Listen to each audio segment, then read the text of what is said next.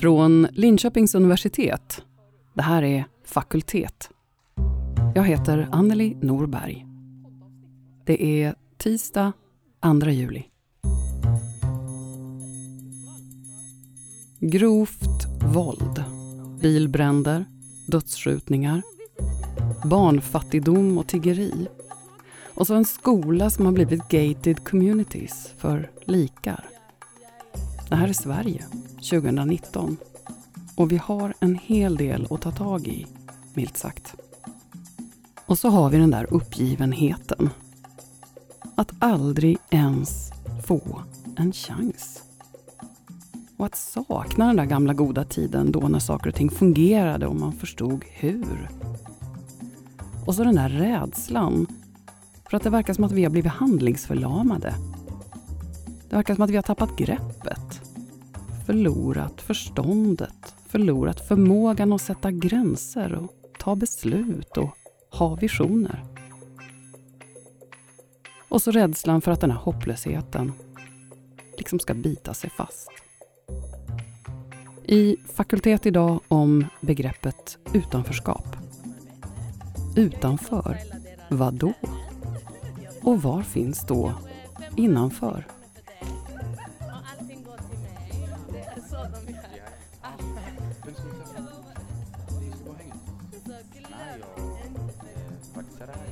Det här är Malmö, Nydala torg.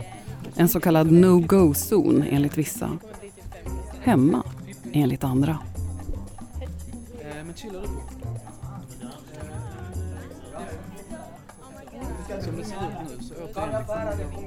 Absolut inte. Bara hitta den.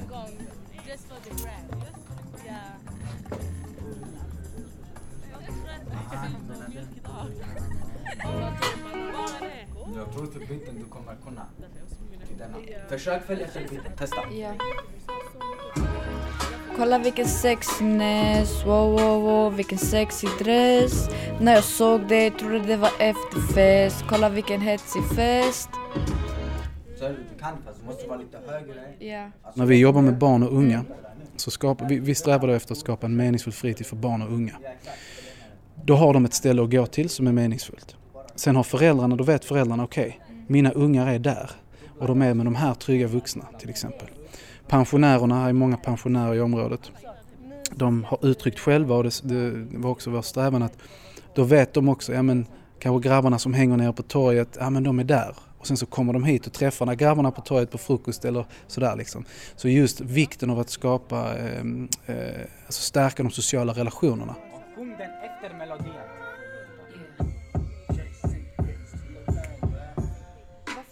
Göra så med mig nu? Det här är Pippi, Robin och Armanda. Och det var på fikat idag som Armanda skrev sin allra, allra första låt. Egentligen vågar hon inte det här, men hon gör det ändå. Varför ska du göra så med mig nu? Fattar du? Ja. Jag kan inte ens sjunga. Du säger till mig bättre röst. Det är bara att jag använder det jag ska. Alltså det, detta är ett område som är då på den här berömda polisens särskilt sociala utsatthets eller sociala utsatta, socialt utsatta områdeslista. Ehm, och eh, så att folk vet och vi märker ju när folk kommer hit, de, vissa är ju skitnervösa av att vara i området. Och sen kommer de ner här så, så får folk ofta en känsla, fan vad, fan vad häftigt, det är ju här det händer typ. Och det är ju det vi har velat skapa och en av de grejerna vi, vi, ehm, vi, eh, som var viktiga för oss det var att om man googlar på Nydala tidigare så var det massa artiklar som var liksom skjutningar, våldtäkt, alltså om, bara som, som det är i våra eh, utsatta områden. Alltså media bidrar otroligt med stigmatisering av områden. Men då märkte vi, vilket återigen var liksom en strävan att plötsligt så dök det upp en massa, vi har hur många fina liksom, eh, tidningsrubriker och, och så som helst där det är liksom underjordiskt paradis har öppnat på Nydala och ungarna, alltså vet så här. Så det är skitspännande. Det var, det var också vad det stod, ehm, Malmös nya landmärke finns på Nydala. Alltså så. Varför ska du göra så med mig nu? Klarade mannen. Bravo, äntligen. Hon klarade. Jag säger vi måste börja om. Hon klarade. Bravo. Där, du har den redan. Du har den. Och så bara ge det mer energi. Förstår du? Lite mer energi. Det är lite svårare att kunna ändra på, på sin röst när man inte har gjort det förr. Jag kan visa, här är lite av the crown jewel. Så vi håller på, som jag nämnde tidigare, så håller vi på att bygga om ganska mycket. Ehm, och vi har eh, så att viss, rummen, det jag kommer att berätta nu, det kommer att vara, vara ändrat bara om någon månad. Här inne, eh, det är detta som är eh, föreläsningssalen slash danssalen. Här det, är här vi har, eller MKB har investerat mest. eh.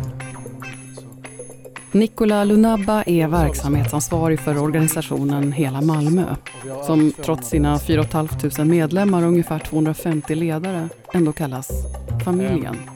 Men, Nikolaj är en råstark röst för Malmös barn och unga. Och han är också drivkraften bakom Nydala-träffen. Vi märker när vi, när vi frågar några barn, ja, men vad skulle ni vilja göra? Så är det någon som kanske säger, men vi vill gamea. Eller vi vill dansa. Men det finns mycket outtalat också. Alltså behov. Um, och det kan vara liksom, vi serverar frukost här varje morgon. Vi vet att det är många som inte liksom äter ordentligt kanske. Får i sig rätt näring eller äter mycket bröd och ost eller du vet så här, skiter i frukosten eller vad det nu må vara. Så det är också ett sätt, det är inte nödvändigtvis så att eh, deltagarna uttalar det. Men vi identifierar det som ett behov. Denna var svår faktiskt. Man ska koppla ihop alla orden in till ett ord. Veterinär. Ve, vet... Eh, nu ska jag... Nej. En jätte- sak som vi får ha klart för oss det är att för många så, så symboliserar böcker nästan eh, ett slags våld. Ehm, det, det påminner eh, många, jag vet själv att det på sätt och vis var så för mig under uppväxten. Alltså att det påminde mig om att det fanns världar som jag inte hade tillgång till. Alltså böcker innebar studier som innebar högre positioner i samhället och så vidare. Ehm, som jag, som jag, men så fort jag plockade upp en bok så kände jag mig liksom dum och jag kände mig, jag fattade inte vad det innebar och jag kände mig rastlös. Och all, alla de eh, mekanismerna som sätts igång.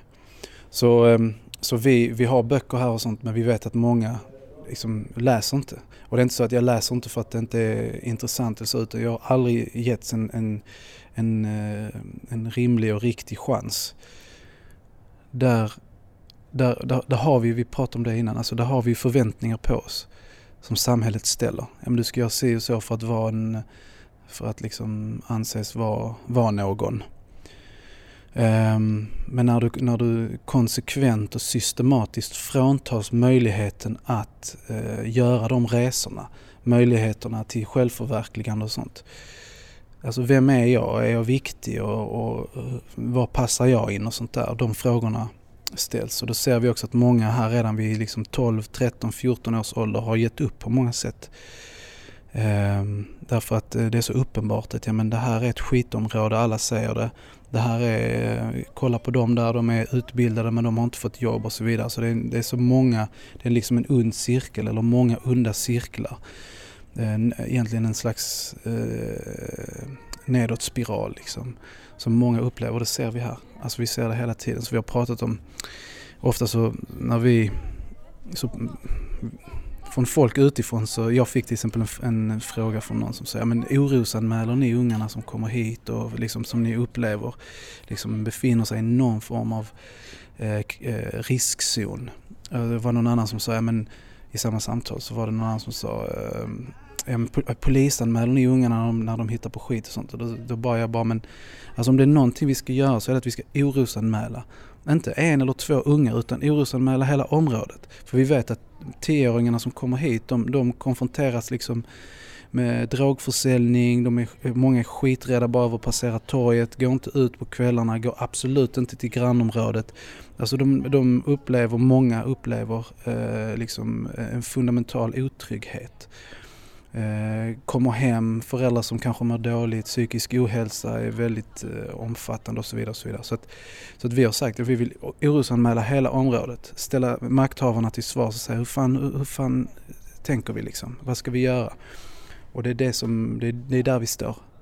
I det här liksom individualistiska samhället där vi är liksom den personen, nej alla är utsatta. Och det är vi som har skapat den här, liksom, det här samhället och den här strukturen. Nu måste den krossas och förnyas. Liksom. Ja, för vi har ju vant oss vid att vi pekar ut individer. Det är du som inte står pall, det är du som inte klarar det här. Mm. Nu har du inte skött dina läxor. Mm. Det, är- det är ditt fel. Mm. Skärp dig. Mm. Ansvaret läggs på individen hela tiden. Och det är, det är ett sjukt samhälle som resonerar så. När, när vi inte förmår höja blicken och liksom allt det här med hårdare tag och fler poliser. Jag bara, men vad förväntar ni er när vi skapar ett samhälle som är så polariserat, där fattigdomen bara liksom är så utbredd, klyftorna växer. Eh, de människorna skulle kunna spendera ett par dagar med oss ute i områdena så skulle de se, ah, okej, nu fattar vi vad det är. Sen är det givetvis så att många inte vill fatta. Sen är det givetvis så att rasismen är så utbredd och eh, liksom klassföraktet är, är så utbrett. Så man vill inte veta, man vill inte förstå, man vill inte eh, eh, liksom förlora sina privilegier. Så det är så det ser ut. Och vi, vad vi gör inom organisationen skitmycket det är liksom att vi, vi hela tiden pratar om att vi, vi, vi ska väcka opinion, vi ska utmana makten, vi ska förändra strukturer. Eh, och vi ska göra det med ett brett jävla leende på läpparna och vi ska ha skitkul när vi gör det. Men alltså att hela tiden tänka, vi ska vara progressiva, vi ska vara nyskapande, vi ska göra det med unga, för unga. Eh, eh, och, och aldrig liksom nöja oss utan vi kör på. Eh, och det, det har vi gjort i 15 år och det är någonting som är Eh, som är eh, både hemskt och, och helt fantastiskt vackert att ha den inställningen. Vi vet att det är skit, vi ser våra unga liksom mördas på gatorna eh, men vi tuffar på. Vi blir fler och fler och det är liksom fler som ansluter sig till, till rörelsen och, och därigenom så, så åstadkommer vi riktig förändring. Och det, är- det, är, det är spännande. Vad är riktig förändring då? Nej, men jag tycker att det är att, eh, att förändra eh, liksom, strukturer. Förändra det som inte har funkat. Förändra det som förtrycker människor. Som puttar människor ut i marginalen och, eh, och inte gör så att människor kan leva ett värdigt liv. Att skapa det, det och det är liksom både på individnivå, alltså att vi ser hur vi kan ha liksom ledare som kommer och säger Åh, han var, han var helt off liksom, men nu, fan, nu märker jag att han har hamnat här och här och det är helt fantastiskt. Eh, Men, men så på alla nivåer att, eh, att skapa riktig förändring det är liksom eh, det är det vi strävar efter. Och det ser du också här alltså. Ja, alltså jag ska inte... eh, Det är alltid lite så vanskligt att börja prata om, ja men de här, de har, det har blivit mycket bättre. Men vad vi ser i området, ehm, eh, nu har vi varit vi har haft öppet i, låt säga sju månader. Och vi har varit verksamma i området ett, eh, ett tag längre. Och där ehm, eh, Många fler uttrycker att det är mycket tryggare i området. Många fler, till exempel under våra frukostar så ser vi att det är pensionärer, föräldrar, knegare, barn som träffas som uttrycker att nej men, vi, eh, fan det, jag, den här personen har jag aldrig träffat, eller vi har varit, det var en som sa vi har varit grannar i 15 år och det här är första gången vi pratar typ. Ehm, och ehm, så, så där ser vi reell förändring. Vi har inte haft eh, eh, någon större skadegörelse, inga skjut, eller jag tror inte att det har varit sen vi öppnade en enda skjutning här. Eh, och I somras var det mord, mord här och mordförsök och sånt. Så att vi ser, vi tycker då att vi ser en ganska stor förändring men utan att säga för mycket liksom. Men, men i det vardagliga så ser vi det hela tiden. Många offentligt finansierade integrationsprojekt misslyckas för att de är kortsiktiga, menar Nikola. Och för att de drivs av personer som inte har verklig koll på de livsvillkor som de här barnen lever under. Och för att det är just projekt, tidsbestämda och för att de många gånger är skapade över huvudet på de personer som de riktar sig till. På Nydala vill man annorlunda. Här är det uthållighet som gäller. Och lyhördhet och tillit. Man kan säga att det är ett slags finstilt men handfast relationsbygge som pågår. Magnus Dahlstedt är professor i socialt arbete.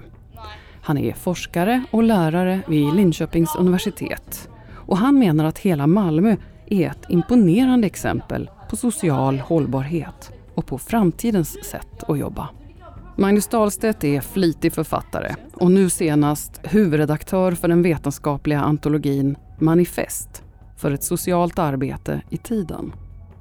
Och där ger han, tillsammans med Filip Lalander från Malmö universitet och en mängd andra forskare, en bitande kritisk och dyster samtidsdiagnos på patienten Sverige.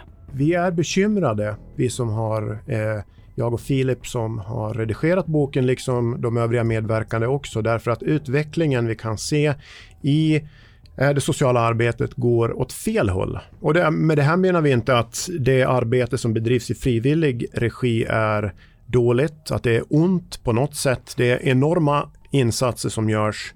Eh, problemet är ju bara den omfattning eh, som arbetet har och det ansvar som läggs på frivilliga initiativ att lösa sociala problem som kunde lösas på, annans, eh, på annat sätt. Här menar vi att eh, det här är ett politiskt problem som måste diskuteras och det här är socialtjänstens och samhällets problem eh, och utmaningar.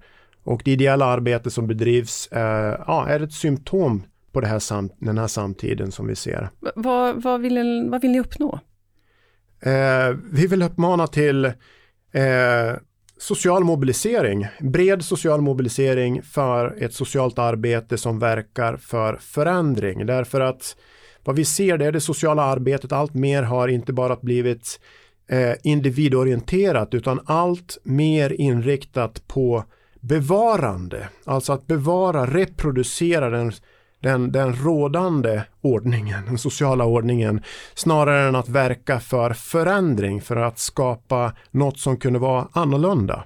Socialtjänsten, om man tar det på det sättet, eh, arbetet på socialkontoret skulle eh, ha mycket att lära från det ideella sociala arbete som bedrivs, som bygger på andra premisser numera som eh, bygger relationer som är långsiktigt, som hörsammar de sociala våndor och behov som finns, som lyssnar, för samtal, bygger relationer. Det är vägen framåt. Och är det så att det arbetet inte bedrivs på socialkontoren, ja då bedrivs det annorstädes. Där har vi mycket att lära när det gäller att skapa för framtiden. Utanförskap är ett begrepp som Magnus Dahlstedt är hjärtligt trött på.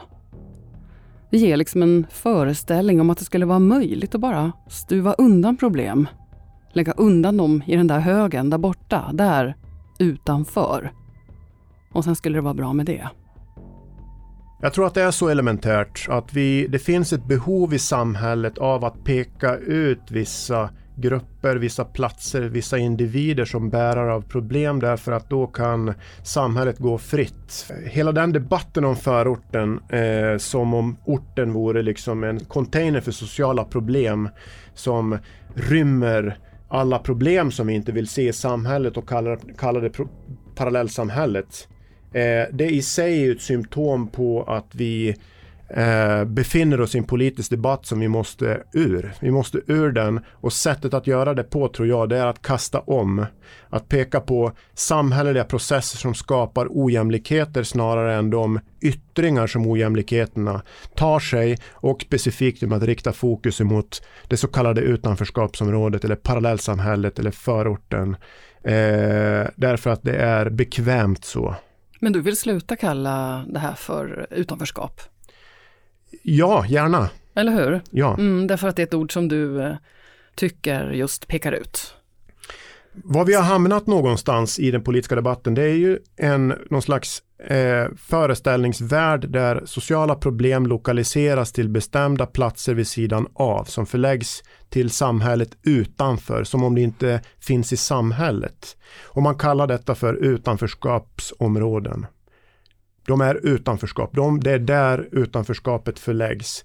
Vad som görs i den här konstruktionen, den här föreställningsvärlden, det är att de processer som genererar, som skapar det vi kallar utanförskap, det hamnar i skymundan medan de som lever i utanförskapet, de som är tvungna att möta dess konsekvenser på olika sätt, beskrivs som förlagda i utanförskap. Och här undgår man att rikta fokus emot de processer som skapar det och när vi inte förmår att se dem, ja då kan vi inte heller åtgärda problemet.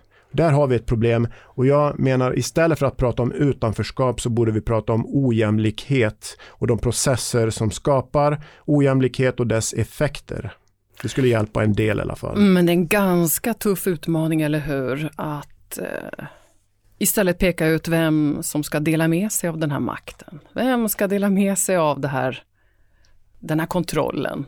Eller hur? Det är därför det är en politiskt eh, laddad fråga. Ja, självklart. Det är, och så har det ju alltid varit i, en mängd, i alla möjliga andra tider och sammanhang också. Det är det som gör att vad vi ser i den här frågan, förortens problem är inte förortens, utan det är en klassisk fråga, nämligen ojämlikhetens uppkomst och effekter.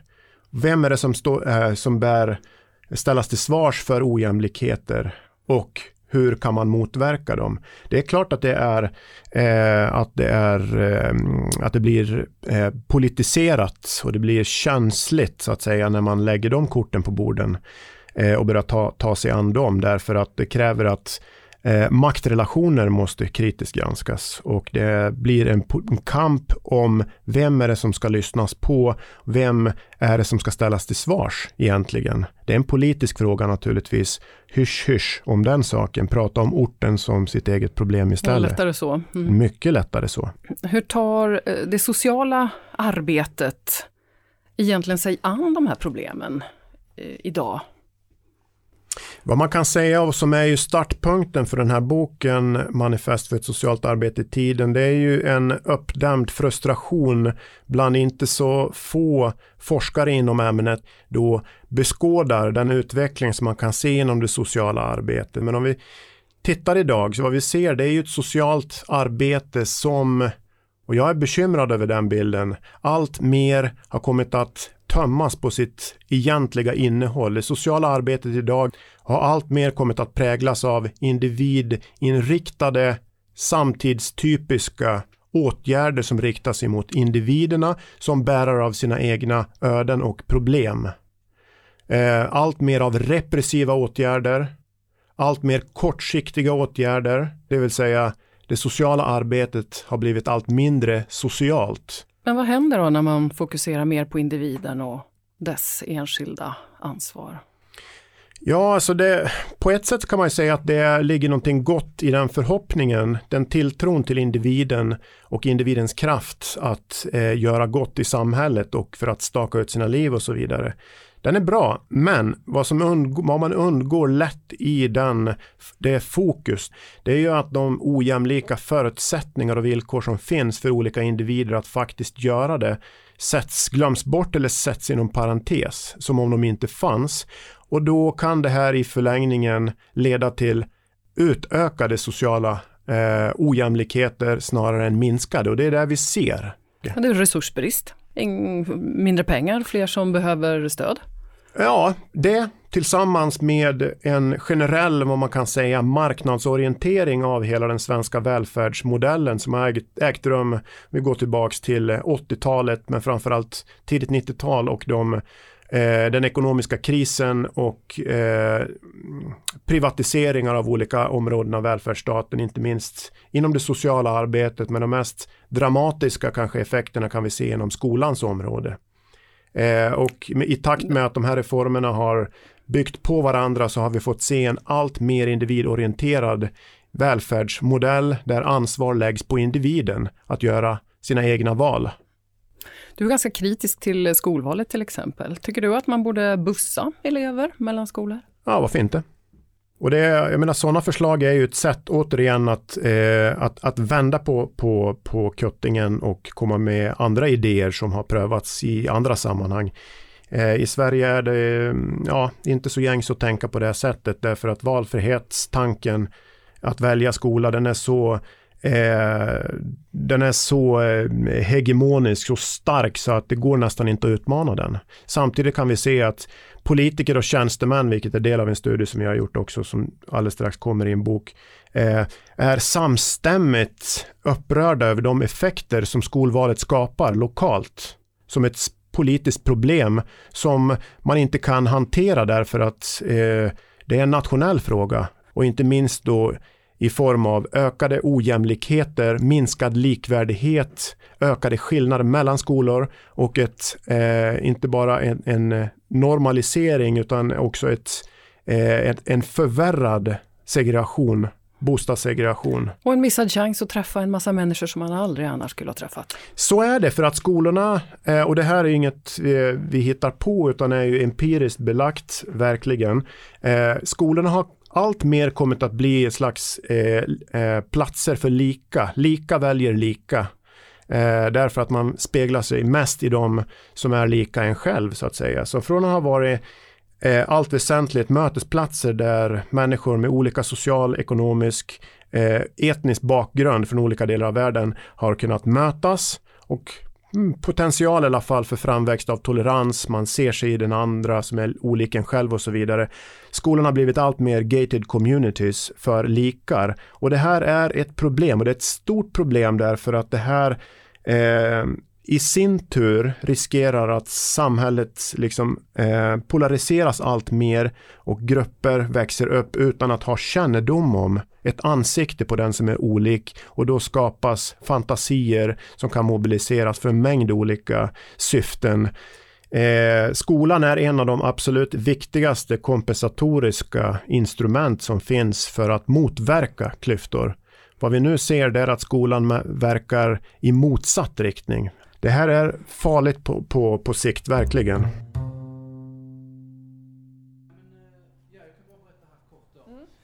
Sen här inne har vi gamingrummet. Um, där vi har, här är då uh, online, online-spel, där är Nintendo, där är virtual reality, där är Fifa och Playstation. Och sånt. Och här är schack. Och här, där är schack ja. Alltså sällskapsspelen är förvånansvärt populära ska jag säga. Här har vi hängrummet. Eh, många uttrycker just att de vill bara komma och slappa och hänga. Här har vi fritidsbanken. Ett rum med eh, utrustning, idrottsutrustning helt enkelt. Så att här kan man bara gå in och låna det man vill och, och det gör man gratis. Alltså här, här är bollar, fotbollsskor, boxningshandskar, judodräkter. Där är egentligen allt möjligt. Om förutsättningarna i den rika delen av staden för familjer som växer upp där leder till att man tar rikedomen för givet som den vore av naturen given för just oss, sådana som är som vi, så blir man förblindad av vad det är som skapar ojämlikheterna. Om man tar för givet att det ska vara självklart att man så fort det är semester, då åker man utom, utomlands, man åker på skidsemester, man gör saker. Man tar det för givet som om det är någonting naturligt på motsvarande sätt som den andra, andra delen av staden, den fattiga delen av staden, växa upp där under knappa ekonomiska resurser leder till att sån enkel sak som eh, fotbollsskor till exempel blir en enorm ekonomisk belastning så att fritidssysselsättningar som för den ena är självklara eh, inte ens kanske är tänkbara för den andra. Fritiden också formas av ojämlika villkor och det är en annan av de här sidorna som man kan se blir en effekt av eh, ojämlikhetens landskap. Om du nu växer upp i en viss miljö som stigmatiseras, som ses som hotfull, som avvikande, som en plats som är annorlunda vid sidan av, eh, så skapar ju det här liksom en, en eh, lätt en föreställning även hos de som växer upp i dem att ja, men det kanske är något fel på oss. Man har förväntningar på sig som är ett visst slag som man kanske eh, inte lever upp till men åtminstone är tvungen att förhålla sig till. Men man vill inte leva upp till och man måste hävda sig även om varför ska man behöva göra det? Ska man skämmas för området man går i, bor i och så vidare. Ingen vill skämmas. Många är tvungna att skämmas eh, för sig och eh, hävda sin rätt även om eh, eh, man har rätt så ska man eh, skämmas för att man, att man är fattig eller att man inte har någonstans att bo Skammens politik som vi ser idag är ett enormt problem som vi måste faktiskt bryta med. Så börjar man tänka att det är fel på mig. Exakt. Bengt Nerman eh, pratade om det här för, för ganska länge sedan nu eh, om, som, som falsk skuld.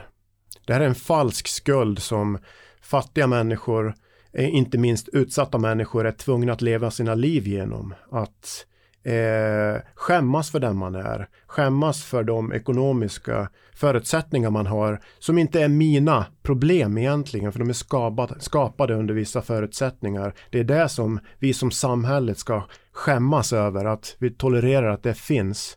Varför präntar vi in skam i kroppen på de som lever under de förutsättningar som samhället ger dem? Det är skamligt. Här inne då är eh, studion. Eh, vi kan inte skapa jobb till, till de som är arbetslösa i området, vilket är väldigt många, men det vi kan göra genom att servera två mål mat om dagen, det är att skära ner på utgifterna för, för familjer. Och det ser vi också, vi kan skära ner x antal tusen kronor i månaden eh, för barnfamiljer till exempel.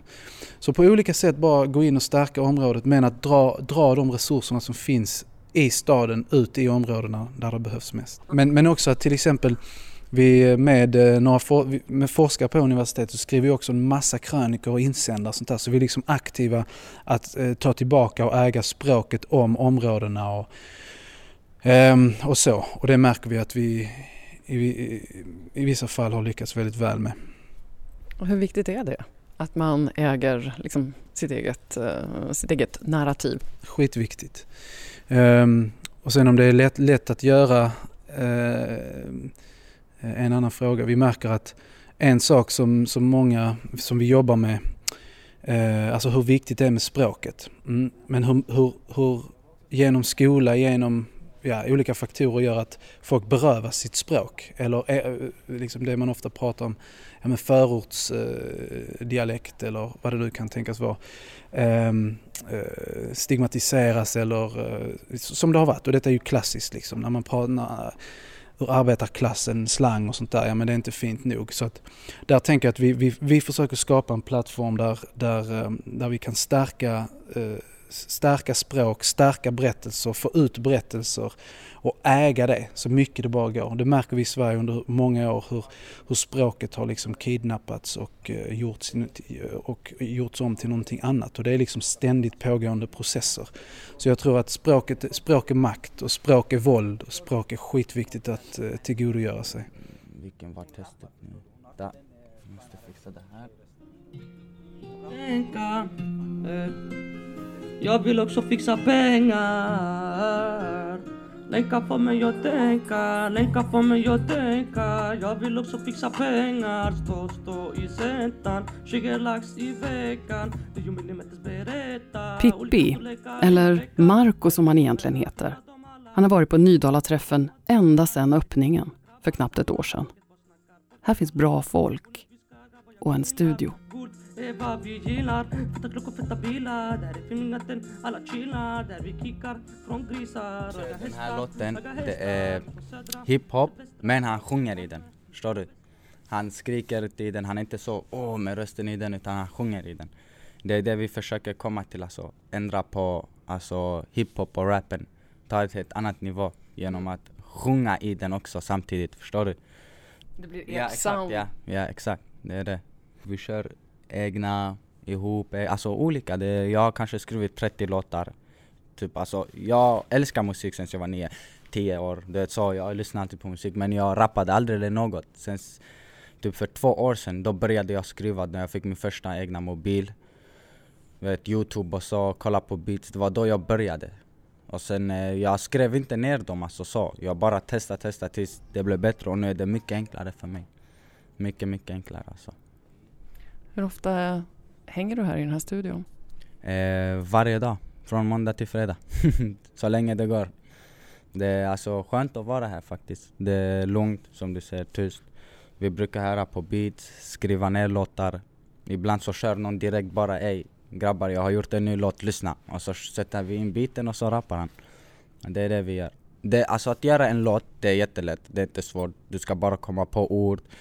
De ska rimma, och så, de ska ha en fortsättning till nästa ord, förstår du? Och vad det ska handla om och allt. Alltså, till exempel det finns många svenska artister som kör så här också, som bara kör utan någon refräng.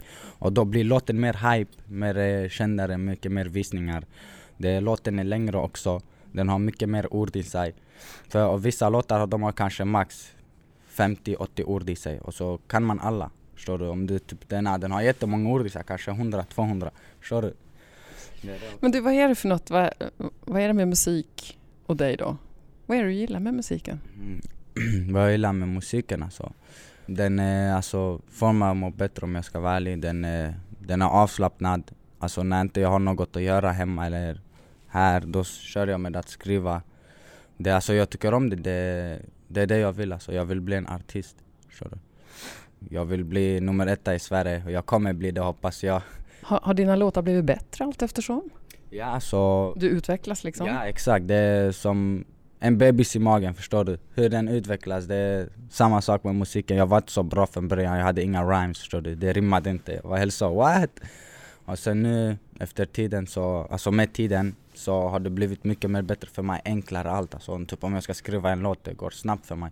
Jag hittar en bra beat, en som jag vill och så skriver jag ner alltså. Du vet, från början hade jag svårt, jag satt så typ, typ om jag ska skriva eh, jag har i låten typ. Och så stod jag så tills jag hittade en annan ord som passar bredvid. Men nu är det helt enkelt typ, jag har Gunne vid ballen, förstår du? Det är enklare. Mycket enklare nu för mig. Men vad är det för stories du berättar då? Eh, R&B så kör jag kärlek. Eh, ja, det är mest kärlek på typ hundra olika sätt. Det är, alltså, det är jättemycket i en låt man kan göra så. Lycklig kärlek, olycklig kärlek, exakt. han vill ha henne, hon vill inte ha honom. Exakt sådär, alltså det är jättemycket. Sen hiphop så kör jag typ som det här pengar, eh, smycken, guld, du vet. Eh, sådär alltså. Bilar, du vet, sjunger, rappar lite i den. Eh, det är inte det rap går ut på men eh, just nu för tiden är det så, det är det folk vill höra, förstår du? Och sen hat, du vet, eh, mycket hat, att typ, de ger mig mycket hat och förstår du, man ger tillbaka, det typ så. De bästa om det är nåt Kommer testa och det åker på en nia eller sexa Och ni vet exakt vad jag menar Det är allt ni får veta Det är Malmö 040 Zasta var en Det är riktigt bra att vara här, förstår du? Man, man kan, om du vill bli känd, man kan bli känd, förstår du, här. Ja. Vad, vad skulle du göra annars om du inte var här? Om inte jag var här, det vet jag inte faktiskt. Det vet jag inte. Alltså den här platsen har ändrat mycket på mig. Jättemycket. Eh, förut så var jag bara ute med vänner hela tiden. Ute, ute, ute. Skapade problem. hela tiden alltså. Men eh, sen jag har kommit hit alltså, allt har blivit lugnt. Jag går hem i tid, jag gör det jag gör. Alltså jag ska egentligen försöka förbättra mitt liv och allting. Förstår du? Jag är arbetssökande just nu också. Fast även jag praktiserar här så fortfarande söker jag jobb. Eh, och så håller jag på med musiken alltså. Musiken den får mig att bli lugn. Den får mig att inte alltså, tänka mycket. Förstår du? Alltså, ja det är det. Det känns skönt. Mycket bättre än innan. Det, alltså ja, det känns bra. Så det har ändrat, musiken har ändrat mycket på mig också. Fast även jag har inte släppt ut några musiker, jag är inte känd men fortfarande utav mig själv, alltså musiken har ändrat mycket på mig. Jag, den har lärt mig att tänka mer, tänka bättre och så. Jag uttrycker mig på alltså, olika sätt, förstår du? Det är det. Många tycker det är bättre hemma, men jag tycker här. Jag har mer eh, lugn och ro, förstår du, här och det är bättre. Wow, Det spännande med hela Malmö är att de lyckas få civilsamhället på fötter. Just nu samarbetar de med ett 40-tal aktörer. Allt från rent kommersiella företag, kommunala bolag till ideella organisationer och Malmö universitet. Och det är alltså inte bara kommunen, staden, förvaltningen och staten. Alltså företag är, är ganska trötta på att bara gå och sponsra med en logga på en tröja. Vad bidrar det med liksom? Och i synnerhet då idrottsrörelsen är väldigt elitistisk och har en massa tråkiga element och inte är tillräckligt socialt inriktad. Liksom. Då är det många som ställer fler krav och vi går och säger men vi har detta här, så här bygger vi. Det här är liksom social hållbarhet per definition. Var med. Och då märker vi att det är många som, för att inte säga nästan alla är med. Hur kan vi stärka varandra? Och det är så vi bygger ett välmående samhälle genom att eh, vi stärker varandra och de som har, de, de bidrar. Ehm, eh, så. Det är det folk går igång på, för det vill de också. Företag, föreningar, organisationer. Mm. Alla, alla möjliga. Förvaltningar, eh, frivilligpersoner, liksom alla möjliga. Så det är liksom inte kommunen och förvaltningen och, som är den enda aktören nu längre. Det är det som är det nya. Det skulle man kunna säga. Alltså vi, vi pratar hela tiden om att vi vill att och vi anser att det borde vara i, i, i ett välmående samhälle staten som tar ansvar för de här basala eh, behoven och liksom ser till så att eh, barn och unga och människor överlag kan leva drägliga liv. Vi måste skapa liksom, vi pratar om välfärdssamhälle och allt sånt. Hej! Eh, men, men, eh, men så ser det inte ut och då måste vi hitta andra sätt att eh, tillgodogöra de här behoven och, och, och bygga liksom. Och, ehm, tyvärr är det ju så att vi går mot ett mer eh, individualistiskt amerikaniserat eh, samhälle och då, då kommer vi försöka kämpa för motsatsen till det men också förstå att det är detta som är verkligheten och det är där vi måste bygga. Det känns ju lite amerikanskt det här. Ja, på sätt och vis och på gott och ont, ja. alltså vi säger hela tiden vi måste börja med oss och vi måste bygga liksom där vi står. Eh, men det är inte så att vi lägger ansvaret på de som bor, alltså på, på oss som är här ute och verkar. Tvärtom. Vi säger att vi borde inte, vi borde inte göra detta. Vi borde inte vara här ute och bygga och, och slita och kämpa och skrika och ha oss. Utan det här, det här borde vara givet. Vi ger inte upp. Tvärtom har vi hoppet om att Alltså, I och med att vi för dialogen och ställer de kraven och säger att det är så här vi borde bygga upp samhället. Det är så här det borde se ut. Eh, för vi tror på detta. Men eftersom det inte ser ut så, så måste vi gå in och göra det här. Som vi egentligen inte ska behöva göra. Så, så, eh, så att, eh, man pratar ju inom eh, akademin om civil repair till exempel. Eh, Okej, här är en massa saker som måste repareras och fixas. Nu fixas det inte, då måste vi in och göra det. Men vi borde inte behöva göra det.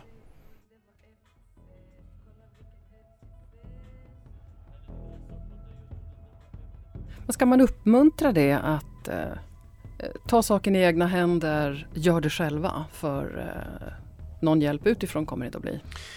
Ja, alltså det är ju ledmotivet i, må i många av de intervjuer som, eh, som vi har gjort i eh, eh, ja, en rad projekt som vi har genomfört under det senare, senare året med ungdomar, inte minst i förortsmiljö miljö runt om i landet. Budskapet är ganska enkelt. va?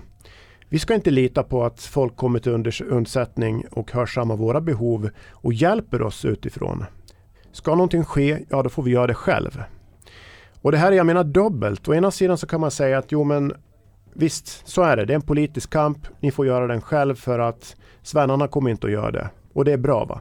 Men å andra sidan så mm, är den här tilltron till att vi kommer att lösa saker och ting på egen maskin den är också problematisk därför att då är man utelämnade till att ta hand om sina egna problem och det ligger ju i linje med en samtida liksom individualisering av sociala problem. Man lokaliserar problem och orsak till orten själv.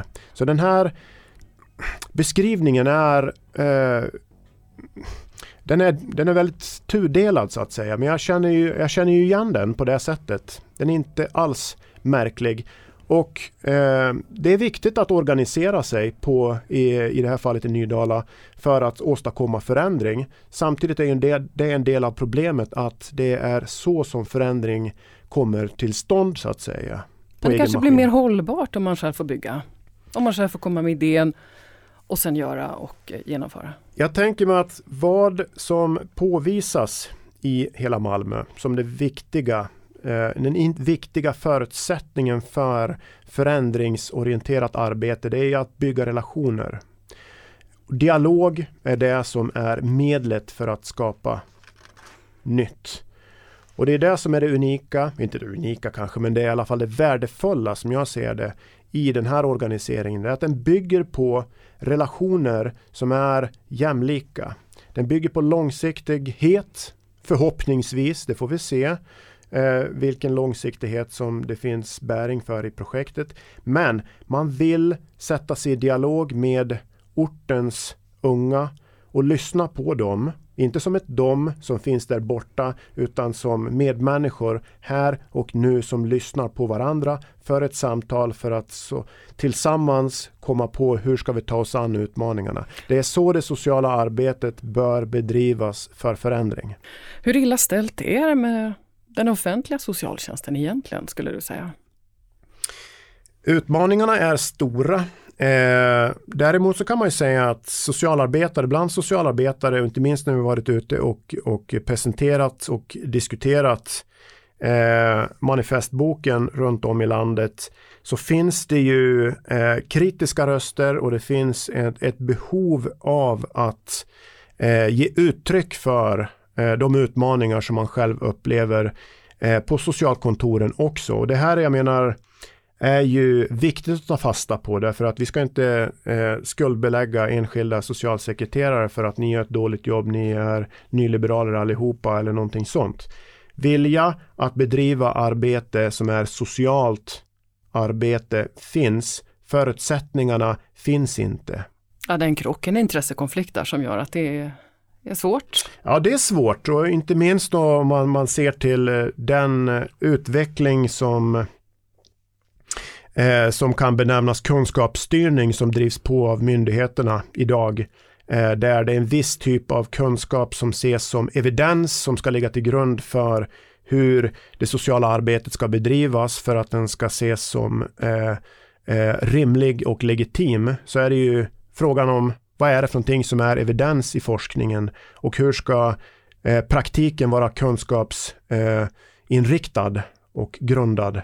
Det här är svåra saker där det, som är någonting som vi diskuterar i, i den här boken också, där vi kan se att eh, mycket av det krav på evidens som har blivit allt mer gängse idag riktar in det sociala arbetet i vad man kan säga en allt mer långtgående individinriktning och där kunskapen som blir den rådande är medicinsk till exempel och där den mer kvalitativt orienterade kritiska samhällsforskning som eh, finns som en bred fåra inom disciplinen allt mer kommer att eh, sättas vid sidan av som inte evident nog. Eh, och det här är jag menar ingenting som är unikt för det sociala arbetet heller utan vi kan se en generell trend i samhället faktiskt där en viss typ av mätbarhet är det som är det gängse och det som ses som kunskap. Det som inte är mätbart det blir sist och slutligen inte ens eh, möjligt att tänka. Liksom. Eh, och vi ägnar oss i en mängd olika sammanhang åt att eh, eh, rikta vår verksamhet mot att mäta och rapportera och bokföra olika aktiviteter som är mätbara enligt de gängse principerna medan sånt som inte är mätbart det blir inte möjligt att bedriva. Och det är ju en mycket farlig eh, utveckling därför att det riskerar att liksom utarma än mer det som är kärnan i det sociala arbetet, nämligen det långsiktiga, det preventiva och det relationsskapande. Går allt det att mäta på de enkla principerna? Jag tror inte det. Det är ju det som är ju också eh, det som ligger som ett ledmotiv i den politiska debatten. Kraftfulla åtgärder, gärna kvantifierade mått för att visa att nu har vi varit duktiga, nu har vi tagit oss an de här utmaningarna, gjort eh, stordåd. Men vad som är den riktiga egentliga effekten på lång sikt, ja, det vet vi inte. Och det kanske inte är intressant heller därför att vi har gjort våra politiska nummer. När du möter politiker, då blir de ofta irriterade, eller hur? Ja, jag vet inte om jag möter politiker så väldigt ofta. När vi har varit ute och presenterat den här boken till exempel så är det inte en person som har gett sig till känna som politiker. Eh, och då har vi mött eh, ett antal hundratal personer i olika sammanhang. Eh, men det når inte dem. Jag vet inte varför. Det är inte så att vi har stängt ute dem. Eh, de har inte dykt upp. Eh, och det är kanske ett symptom, jag vet inte. Men när vi har eh, presenterat resultat eh, vad beträffar eh, skolval och utbildningsreformer till exempel så visst, vid några sådana sittningar har eh, har politiker eh, blivit mycket av olika valör, blivit väldigt, väldigt eh, irriterade över forskningsresultat som vi presenterar. Eh, därför att man gärna vill eh, se andra forskningsresultat. Men det är de som finns och eh, då får vi ta avstamp i dem. Så jag menar den, den kritiken är symptomatisk också. Men alltså det är, eh, krävs ju lite mod att vara obekväm. Ja, men jag menar inom akademin eh, tror jag att det ju, eh, finns ett stort behov av det idag. Eh, ett stort, större behov än kanske på ganska, ganska länge faktiskt. Eh, och det innebär ju att ja, vissa saker som lyfts fram blir obekväma i ett visst läge, eh, framstår som eh, dogmatiska, bakåtsträvande eller alltför rabiat politiska. Det hör till sakens natur. Det handlar om makt, det handlar om intressekonflikter. Det vore konstigt annars. Eh, och det är klart att det blir kontroversiellt. Det är inte så enkelt att vissa saker kan vi inte ens diskutera för att det är givet på förhand. Jo, det kan vi. Och det ska vi. Och om vi inte diskuterar det? Ja, då tror vi att vi har nått den bästa av världar och att vi har nått historiens end plats. Vi kan inte ha det bättre än så här. Det kan vi. Och det måste vi tro att vi kan. Annars är det illa ute med oss. Och någonstans är det den tron som eh, vi håller på att tappa. Liksom. Att ja, okej, vi kan kanske inte nå bättre, nå mer än så här. Vi har det sociala arbete vi förtjänar. Nej, det har vi inte. Vi förtjänar det definitivt inte. Vi förtjänar något mycket bättre. Vi måste väcka tron på framtiden tillbaks igen. Billiga politiska poäng görs och tillåts göras eh, för att svara mot de utmaningar vi står inför. Eh, och det skapar mycket oreda och det är eh, inte så lite farligt heller faktiskt. Och akademin om några måste faktiskt utgöra ett motvärn emot billiga, enklade samtidsanalyser och mana till eh, besinning och sans för att eh, skapa andra sätt att tänka om hur ska vi ha det imorgon än det som är det gängse. Hur ska vi ha det imorgon då, tycker du? Bra. ja, det blir fint. Magnus Dahlstedt Tack. Hårdrockare, boxledare, tvåbarnspappa och professor i socialt arbete. Det här är Fakultet. Det är en forskningspodd från Linköpings universitet som vill vara med där och påverka dig och ditt liv och din vardag. Imorgon då handlar det om det buzzword som verkar gälla precis överallt just nu. Digitaliseringen. Och vi bryr oss om de allra, allra minsta ett och tvååringarna och så ställer vi frågan Vem i hela världen kan förskolan lita på? Vi hörs då.